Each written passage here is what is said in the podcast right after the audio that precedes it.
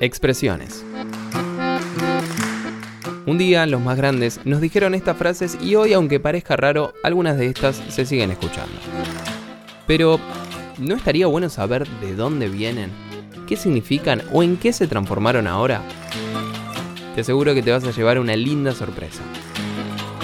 Mi nombre es Francisco Lara y bienvenido a Expresiones.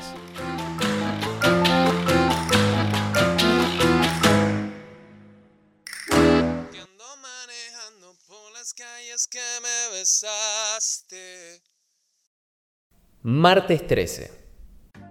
Mucha gente dice que con el número 13 vienen cosas malas y situaciones bastante negativas.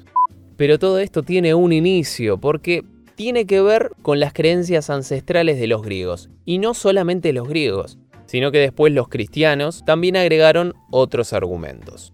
Como es el caso de que habían 13 personas sentadas en la última cena de Jesús y que el Apocalipsis dentro de la Biblia está ubicado en el capítulo 13, por ejemplo.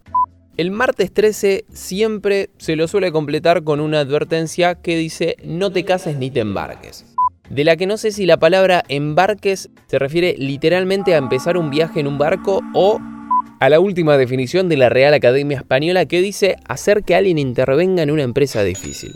Pero si tenemos que hablar del martes, ¿por qué el martes lo asociamos a la mala suerte? Al mal augurio.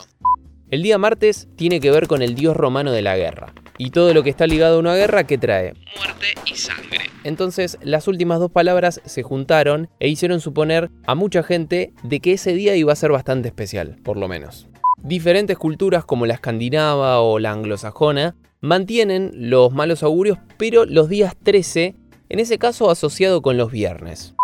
¿Por las películas puede ser? No lo sé. En estos países, el décimo tercer piso de un edificio, por ejemplo, una habitación en un hotel o una fila de asientos en un avión con ese mismo número, entre otros tantos ejemplos, trae una creencia que asusta a mucha gente. Pero todo esto tiene un nombre. Si vos le tenés miedo a los martes 13, al número 13, al viernes 13, lo que vos quieras, déjame decirte que tenés tresidabomartiofobia, que hace referencia a los temores y precauciones de muchas personas que en los casos más extremos eligen cancelar actividades y no salir de sus casas los martes 13 o los viernes 13 o ningún número 13. Expresiones. Frases que escuchamos y que hoy forman parte de la cultura popular argentina. Con un toque de humor. Eh, no, mentira, qué sé yo, no sé.